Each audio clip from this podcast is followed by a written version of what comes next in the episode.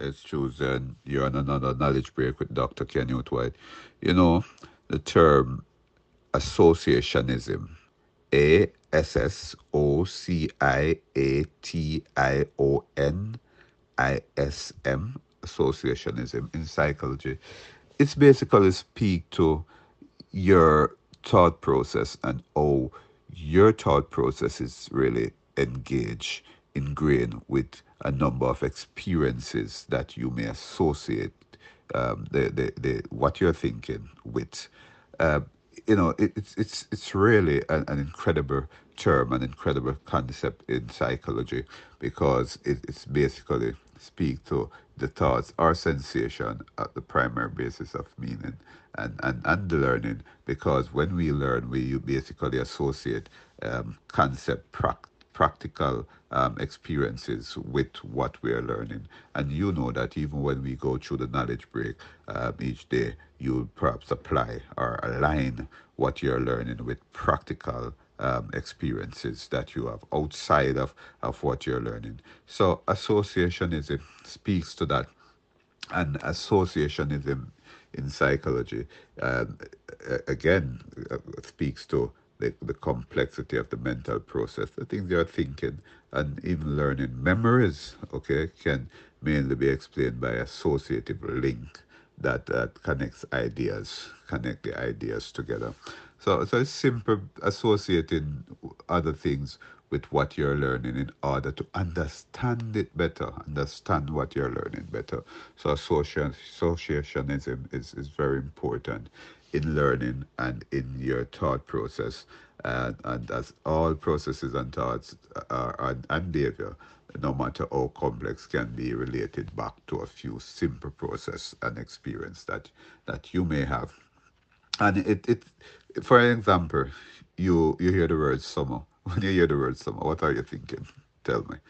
Yeah, you're thinking beach, you're thinking wearing um, summer dress and um, summer shorts and so on, and you know you're, you're, thinking that the sun is out. So so that is the, the basically associating summer with with uh, uh, uh, you know a lot of other complex thought process that that you bring together to to look at summer in in a different um, in a different way.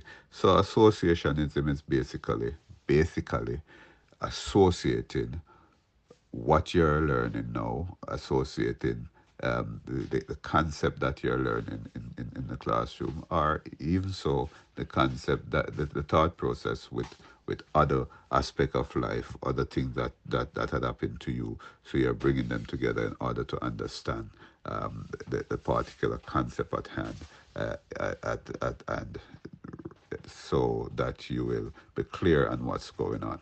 So associationism also speaks to repetition. So you, you in your mind, in your cognitive structure, you would start to, to repeat the, the things you have experienced in order to understand better what's going on.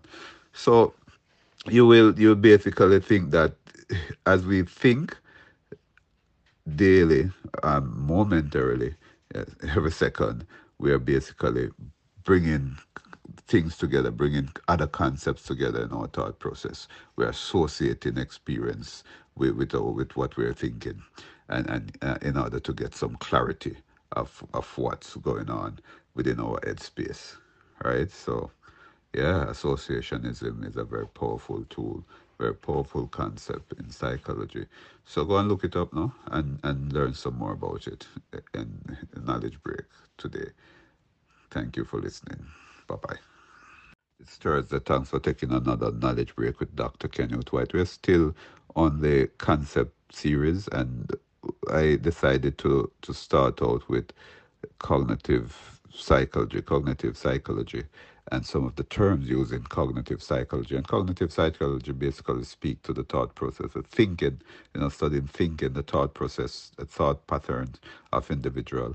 And, and look, there's a thing, a term that we call in psychology cognitive dissonance. And cognitive dissonance, I've talked about it before, is really a state in which a person has conflicting thoughts and perception of an event or situation. it, it's commonly linked to personal behavior, you know. And and uh, oh, I talked about it before, and I will say this again. Cognitive dissonance is, is very uncomfortable, and, and it's the the the thought of a disconnect, disparity between what one believes in and one one's behavior. And we said that attitude and behavior is two different things. Because attitude is mental, and, and, and it's basically our belief, emotional belief, uh, uh, as it relates to an event, an object, or a person, uh, a thing. And and we we really base our behavior on that belief, that attitude that we have about that person, event, or thing. So attitude influence our behavior.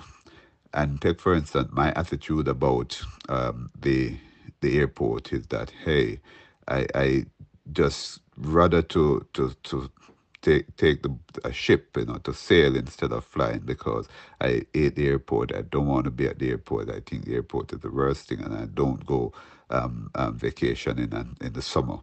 Right, that's my attitude towards the airport and vacationing uh, in the summer. And there goes, it's a mental thing that I have in my mind.